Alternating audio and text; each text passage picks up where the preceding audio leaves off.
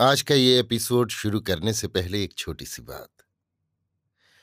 क्या आप भी अपना पॉडकास्ट बनाने की सोच रहे हैं? तो एंकर ट्राई कीजिए। ये पॉडकास्ट बनाने का सबसे आसान तरीका है। नंबर एक, ये फ्री है। नंबर दो, इसमें कई सारे ऐसे टूल्स हैं जो आपको अपने फ़ोन और कंप्यूटर पर रिकॉर्ड और एडिट करने की फैसिलिटी देते हैं।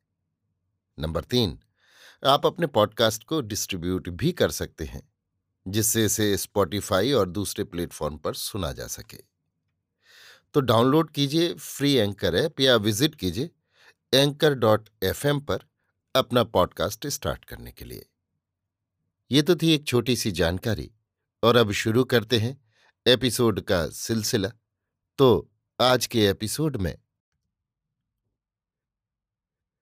लीजिए सुनिए आचार्य चतुर्सेन शास्त्री के लिखे उपन्यास, गोली के चौसठवें भाग, नई रानी की करुण कहानी को मेरी यानी समीर गोस्वामी की आवाज़ में। इस नई कोठी में आए मुझे सात बरस बीत चुके थे। मैं अपने नए जीवन की इतनी अभ्यस्त हो चुकी थी कि पुरानी बातों को लगभग भूल ही गई थी। पदच्युत राजा अब मेरे साथ ही मेरी कोठी में रहते और मेरी स्टेट की देखभाल करते थे। अब तो वो मेरे दामाद थे। मेरा काम तो अब अपनी बेटी के बेटे को गोद में खिलाना उछालना ही था। मेरा बेटा पड़ोस की कोठी में रहता था। दिन में कचहरी चला जाता तो बहू बच्ची को लेकर मेरे पास चली आती थी। मुझे अपने बच्चों को खिलाने का सौभाग्य तो प्राप्त नहीं हुआ था। अब मैं अपने बच्चों के बच्चों को खिलाकर स्वर्गीय सुख की अनुभूति पाती रहती थी। दिन अपनी राह जा रहे थे कि एक दिन दीनहीन मुसलमान वृद्धा स्त्री मेरे सम्मुख आ खड़ी हुई। केसरी सिंह उसे ले आया था। वो बहुत डरी हुई थी और घबरा रही थी। केसरी सिंह ने मुझे बताया कि वो सुबह से ही धरना दिए बैठी है। आपसे मिलने का हठ किए है। मैंने उसकी ओर देखा और पूछा, तुम्हारा किससे काम है बूढ़ी माँ? उसने कहा, चंपाकली से। इतने दिन बाद अपना पुराना नाम सुनकर मैं चिहुक उठी। सब लोगों को वहाँ से हटा दिया। एकांत होने पर मैंने उससे पूछा, कहो, मेरा ही नाम चंपा है। तुम्हारा मुझसे क्या काम है? उसने कहा आप मेरे साथ चलिए। वो मर रही है और आपकी याद कर रही है। मैं बड़ी कठिनाई से यहाँ आ पाई हूँ। उसकी हालत बहुत खराब है। वो कौन है? तुम किसकी बात कर रही हो? उसका नाम चंद्रमहल है, रानी जी। वो कहती है कि आप उसे जानती हैं। वो आप ही के देश की रहने वाली है। चंद्रमहल का नाम सुनकर मैं जड़ हो गई। तो क्या चंद्रमहल रानी यहाँ आई है? मैंने उससे पूछा, वो कहाँ है और किस हालत में है? उसने कहा, पहाड़गंज में है, मेरे ही घर में रहती है, डेढ़ बरस हो गया। आदमी उसका मर गया है और उसके पास फूटी कौड़ी भी नहीं है, और अब तो वो कुछ घड़ी की ही मेहमान है। आपसे मिलने को उसकी आत्मा तरस रही है। आप चलकर उससे मिल लीजिए। मैंने धड़कते कलेजे से कहा, उसका आदमी क्या करता था? जी, हमारे यहाँ नगीने घिसे जाते हैं। उसका आदमी हमारे यहाँ सान खींचने की नौकरी करता था। तनख्वाह पाता था तीस रुपये पर दमा का बीमार था। पहले तो वो दूसरे मोहल्ले में रहती थी। अपने आदमी के लिए रोटी लेकर आती थी तो दोपहर में मेरे पास बैठती थी। इससे उसके साथ मेरा मोह हो गया। मैंने एक कोठरी अपने घर में खाली कर दी थी। तब से वो उसी में रहने लगी थी। पर छह महीने हुए उसका आदमी मर गया। वो बहुत रोई, कल्पी, मुझे तरस आ गया। आखिर रानी जी, आदमी ही आदमी के काम आता है। सो मैंने उसे वहीं रहने दिया। किराया कुछ नहीं लेती। अब वही अपने आदमी की जगह सान खींचती है। पर तुम जानो रानी जी, ये तो कसाले का काम है। वो बीमार पड़ गई। हकीम कहते हैं हड्डियों में बुखार बैठ गया है। मैं कुछ समझ नहीं पा रही थी। मैंने उसे और दो चार प्रश्न पूछे और अब मुझे भरोसा हो गया कि वो अवश्य ही रानी चंद्रमहल है। मैंने उस औरत को दासी के साथ कुछ खाने पीने के लिए भेज दिया और केसरी सिंह से गाड़ी निकालने को कहा। फिर मैंने अपने दामाद को बुलाकर संक्षेप में सारी बातें कहीं और उसे संग लेकर मैं बुढ़िया के साथ चल दी। चंद्रमहल रानी ही थी वो, अथवा यों कहिए कि वो चंद्रमहल का कंकाल था। एक रत्ती भर भी बाँस उसके अंग पर न था। एकदम सूख कर कांटा हो गई थी। वो धरती पर एक टाट के टुकड़े पर पड़ी थी। बदन पर कहने को एक चिथड़ा था। मुझे देखकर उसने बड़े कष्ट से दोनों हाथ जोड़कर नमस्कार किया। फिर उसकी दोनों आँखों से आंसुओं की धारा बह चली। उसके मुँह से शब्द नहीं निकले। देखकर मेरा कलेजा मुँह को आने लगा। मैं वहीं गंदी धरती पर बैठ गई और उसका सिर उठाकर मैंने अपनी गोद में रख लिया। अपने आंचल से उसके आँसू पहुँचे न जाने कब मेरी आँखों से भी गंगा जमुना की धारा बह चली। बुढ़िया को मैंने टरका दिया। मेरा दामाद भी मेरे पास बैठ गया। मैंने कहा, रानी जी, ये आपकी कैसी हालत हो गई है? और आप यहाँ इस हालत में कैसे आ पड़ी? वो बड़ी देर तक रोती ही रही। मैंने उसे बहुत ढांढस बधाया। पानी उसके मुँह में डाला। तब उसने अपनी अकथ कहानी आरंभ की, जिसे सुनकर मेरी हड्डियाँ भी ठंडी पड़ गईं। उसने बताया, दो बरस हुए तब मैंने तुम्हें एक दिन चांदनी चौक में देखा था। राजा तुम्हारे साथ था और शायद तुम्हारी लड़की भी थी। मैंने तुम्हें पहचान लिया और फिर तुम्हारी कोठी का भी पता लगाया। बहुत बार चाहा कि तुमसे मिलूं, अपनी पाप कथा तुमसे कहूँ, शायद माफ़ कर दो, पर हिम्मत नहीं हुई। कैसे मैं तुम्हें अपना काला मुँह दिखाती? कैसे अपनी पाप कथा तुम्हें सुनाती? क्या दुनिया में मुझ जैसी पापिन कोई दूसरी भी पैदा हुई है? मैं चुपचाप सुनती रही। विघ्न डालना मैंने ठीक नहीं समझा। कुछ दम लेकर उसने फिर कहा, तुम बड़ी तेजस्वी उदार हो। तुमने दुख सहे हैं, दर्द झेले हैं, दुख दर्द का मर्म समझती हो। फिर स्त्री हो। शायद तुम माफ़ कर देती, पर राजा को मैं कैसे मुँह दिखा सकती थी? मेरा जुल्म, मेरा पाप क्या साधारण था? मैंने ही राजा को राज सिंहासन से उतारा, उसके भाग्य का सितारा अस्त कर दिया। उसी के पाप का ये दंड भोग रही हूँ। वो मेरे दामाद की ओर देखकर झरझर आँसू बहाने लगी। मेरे दामाद ने आदरपूर्वक उसका हाथ अपने हाथ में लेकर कहा माता जी आपने तो मेरा कुछ अपराध किया नहीं। आपके पुत्र का गद्दी पर हक था। उसके लिए गद्दी छोड़ने में मुझे क्या उज्र हो सकता था? रानी ने कहा, झूठ झूठ झूठ, मेरा कोई पुत्र नहीं था। मेरे पुत्र उत्पन्न हुआ ही नहीं। सब जाल था जाल, कोरी धोखेबाजी। वो मेरा पुत्र नहीं, हरगिज नहीं, कभी नहीं। आवेश में आकर उसका सर्वांग कांपने लगा। मैंने दामाद की ओर देखा। उसने अभी आँखों ही के संकेत से कहा, कदाचित रानी का दिमाग खराब हो गया है। पर रानी ने दृढ़ किंतु धीमे स्वर में कहा, तुम समझते हो कि मैं पागल हूँ और मेरा दिमाग खराब हो गया है, पर मैं बिल्कुल होश में हूँ, मैं सच कह रही हूँ। बड़ा भारी कुचक्र चला था चंपा, एकदम जाल। वो लड़का मेरा नहीं, उस पतित पापी कुमारगी गुलाम गंगा राम का था। इतना कहकर रानी हाफने लगी। हम दोनों की हालत ऐसी हो गई थी, जैसे रगों में खून सर्द होकर जम गया हो। मुझे वे सब बातें अब याद आ रही थीं। रानी का उस बालक के प्रति विराग, उसे मार डालने की चेष्टा और गंगाराम का उस बालक के प्रति आकर्षण। उसके कारण मेरे प्रति सदैव भाव। बहुत सी बातें जो तब समझ में नहीं आ रही थी, आज साफ़ हो रही थी। पर अभी मैं सत्य बात समझ नहीं रही थी। मैं कुछ हतबुद्धि सी रानी की ओर देखने लगी। मैंने कहा, रानी जी, आपका जी इस समय ठीक नहीं है। आप अपना मन शांत कीजिए। मेरा मन तभी शांत होगा जब सब बातें सच सच तुम्हें बता दूँगी। देखो, यहाँ कलेजे में मेरी आग धधक रही है। मैं उसमें जली जा रही हूँ। वो तभी ठंडी होगी जब सब बातें तुम्हें बता लूँगी। तुम जो दंड दोगी, वो मैं सहर्ष स्वीकार करूँगी।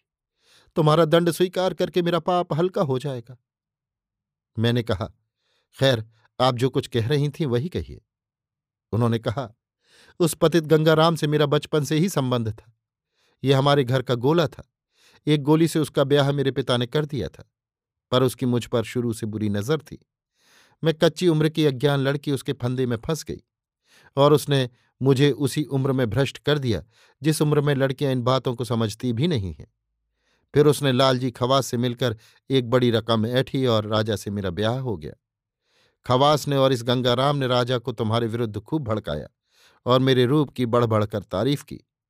मेरे बाप का ठिकाना कर्जदार था तीन लाख रुपया लेकर मेरे बाप ने बूढ़े राजा के साथ मुझे ब्याह दिया। उस समय तुम आबू में थी। वहाँ से तुम लौट कर आओगी, इसका किसी को विश्वास न था, क्योंकि तुम्हें जान से मार डालने का सारा प्रबंध लालजी खवास और गंगाराम ने कर डाला था।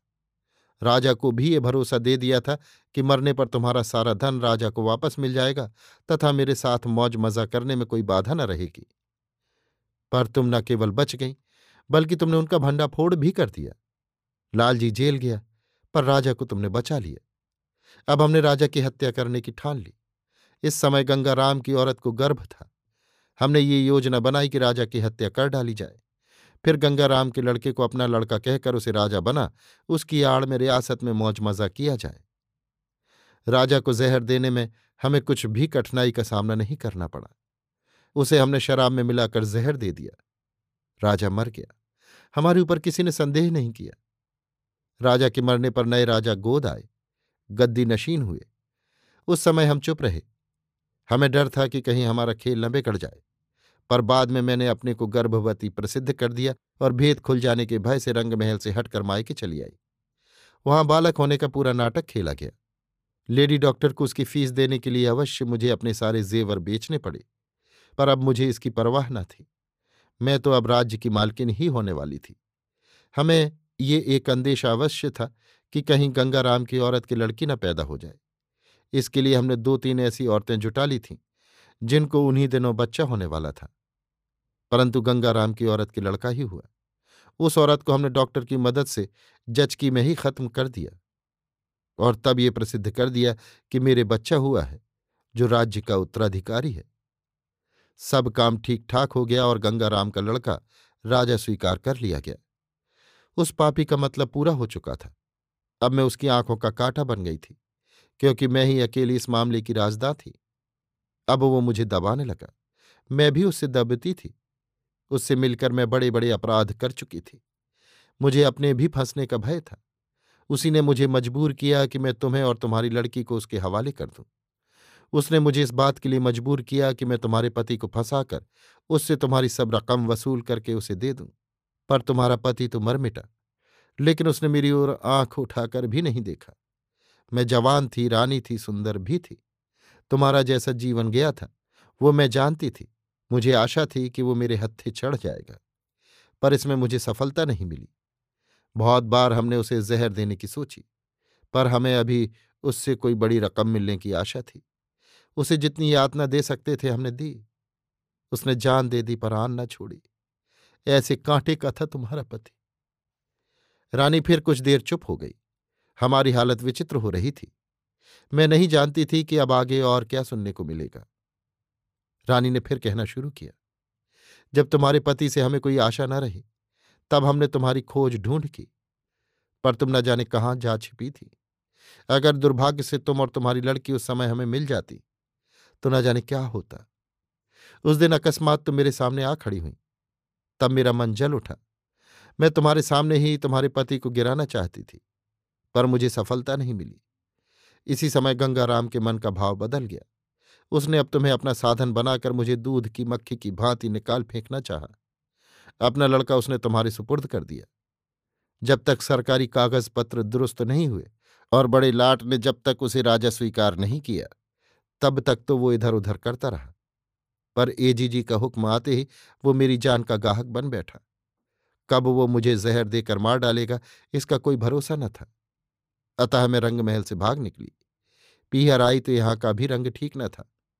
कुछ लोग तो ऐसे थे ही जो सच्ची बात जानते थे। अतः मेरे वहाँ जाते ही कांव कांव मच गई। इसी समय भाग्य ने मुझे ठोकर दी। एक ठाकुर बाबू रियासत में कहीं बाहर से सर्वे करने को आया हुआ था।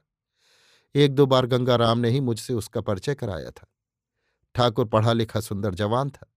इन दिनों वो यहीं मेरे पीहर में ठहर कर सर्वे कर रहा था। यहाँ मेरी उसकी और भी घनिष्ठता हो गई। अब मैं अधिक अपनी लाज उघाड़ना नहीं चाहती। संकेत से ही समझ लो। मेरी जैसी मूढ़ पतिता स्त्री को गिरने में देर क्या लगती थी? उसने मुझे बड़े बड़े सब्ज बाग दिखाए। अब इधर मुझे अपनी जान का खतरा था, सो सब माया मोह छोड़ मैं चुपचाप उस बाबू के साथ भाग खड़ी हुई। वो मुझे यहाँ अपने गाँव ले आया। मेरठ के निकट उसका गाँव था। गाँव में उसका छोटा सा कच्चा छप्पर वाला घर था, जिसमें एक अंधी बुढ़िया, उसकी माँ या दादी थी। उसने मुझे अपनी ब्याहता जोरू कहकर सबको मेरा परिचय दिया। पर यहाँ का वातावरण तो मुझे भाया ही नहीं। यहाँ मुझे दूर कुएँ से पानी भरकर लाना पड़ता। रोटी पकानी पड़ती, बर्तन साफ़ करने पड़ते। ये काम तो मैंने कभी जीवन में किए न थे। पर क्या हो सकता था? मैं घर छोड़ चुकी थी और मेरा खुल्लम खुल्ला मुँह काला हो चुका था। इससे तो उस पतित गंगाराम की गुलामी करना या उसके हाथ से जान खो देना लाख अच्छा था। पर अब तो तकदीर मुझे यहाँ खींच लाई थी। जैसे तैसे दिन काटने आरंभ किए, पर यहाँ खाने का भी ठिकाना न था। उसने मुझे झूठे सब्ज बाग दिखाए थे। मैंने उसे काम धंधा रोज़गार करने को कहा और वो मुझे लेकर रोज़गार की तलाश में दिल्ली आया। दरीबे में हमने बारह रुपये माहवार पर एक छोटा सा घर किराए पर लिया। पर वो आदमी, जो मेरा पति बनता था, किराया भी न दे सकता था। एक दिन वो दो दिन के लिए गाँव गया और फिर लौटकर नहीं आया। अब मैं सोलह आना उस घर के मालिक की कृपा पर निर्भर थी। उसकी दरीबे में पीतल के जेवरों की एक दुकान थी। उसने अब मुझे उस मकान से हटाकर पहाड़गंज के एक मकान में रख दिया। वो मुझे तीस रुपये माहवार देता था और दूसरे तीसरे दिन मेरे पास आता था। तीस रुपये में बड़े कष्ट से मेरा निर्वाह होता था। परंतु मेरी तकदीर देखिए कि कुछ दिन बाद वो भी मर गया और मैं निपट निरीह हो गई। इसी मकान में मेरा परिचय एक और आदमी से हुआ। वो जात का मुसलमान था, नीचे की एक कोठरी में रहता था। वो इन लोगों के हसान खींचने का काम करता था। कभी कभी वो मेरा कुछ सौदा सुलफला देता था और मैं उसे बचा खुचा खाना दे देती थी। बनिए के मरने पर मेरी हालत देख उसने मुझे अपने घर में डाल दिया और खाने के खर्च पर मैं बेफिक्र हुई। पर उसे तनख्वाह में सिर्फ़ तीस रुपये मिलते थे। हमें उसी तनख्वाह में गुजर करनी थी। मैं उसी की गंदी कोठरी में आ रही। वो सुबह ही सान खींचने चला जाता और मैं रोटियाँ लेकर दोपहर को वहाँ जाती। शाम तक सान वाली की बीवी से बातें करती। बुढ़िया भली मानस है। कुछ ना कुछ देती रहती थी। पर अभी तो मेरी किस्मत को चार चाँद लगने थे। एक दिन वो भी चार दिन की बीमारी में मर गया। अब तो मुझे इन्हीं लोगों का आसरा था। उसकी ज़िंदगी में ही हम यहाँ आ रहे थे। बुढ़िया ने दया करके मुझे निकाला नहीं और अब मैं भी सान खींचने का काम करने लगी। बड़े कसाले का काम था। मैं तो पहले से ही बीमार और कमज़ोर थी। शीघ्र ही मैं खाट से लग गई। बुखार मेरा टूटता ही न था। जब तक हड्डियाँ चली मैंने काम किया। अब तो चला चली की बेला है बहन माफ़ कर सकूँ तो माफ़ कर दो, वरना खैर, इसीलिए मैंने तुम्हें बुलाया है। तुम आ गई, बड़ी बात हुई। मरते हुए को आराम देने का बड़ा सवाब है बहन। मुझे जो कहना था कह चुके। अब तुम्हें जो जचे सु करो, जो सजा मुनासिब समझो दो। वो चुप हो गई। बड़ी देर तक हम चुप, नीरव निस्पंद बैठे रहे। फिर एकाएक जैसे मैं नींद से जाग पड़ी। मैंने आँख से आँसू पहुंचकर कहा, चलो बहन अब मैं तुम्हें यहाँ नहीं छोड़ सकती। तुम्हें मेरे साथ चलना होगा। रानी को विश्वास न हुआ। उसने भर्राए गले से कहा, क्या कहा? मैंने उसकी गर्दन में अपनी बाहें डालकर उठा लिया। मेरे दामाद ने भी सहारा दिया।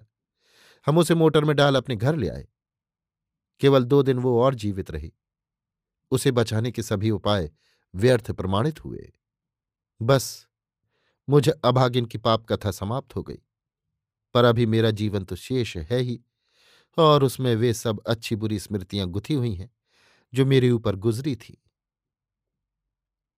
अभी आप सुन रहे थे आचार्य चतुर्सेन शास्त्री के लिखे उपन्यास, गोली के चौसठवें भाग, नई रानी की करुण कहानी को मेरी यानी समीर गोस्वामी की आवाज़ में।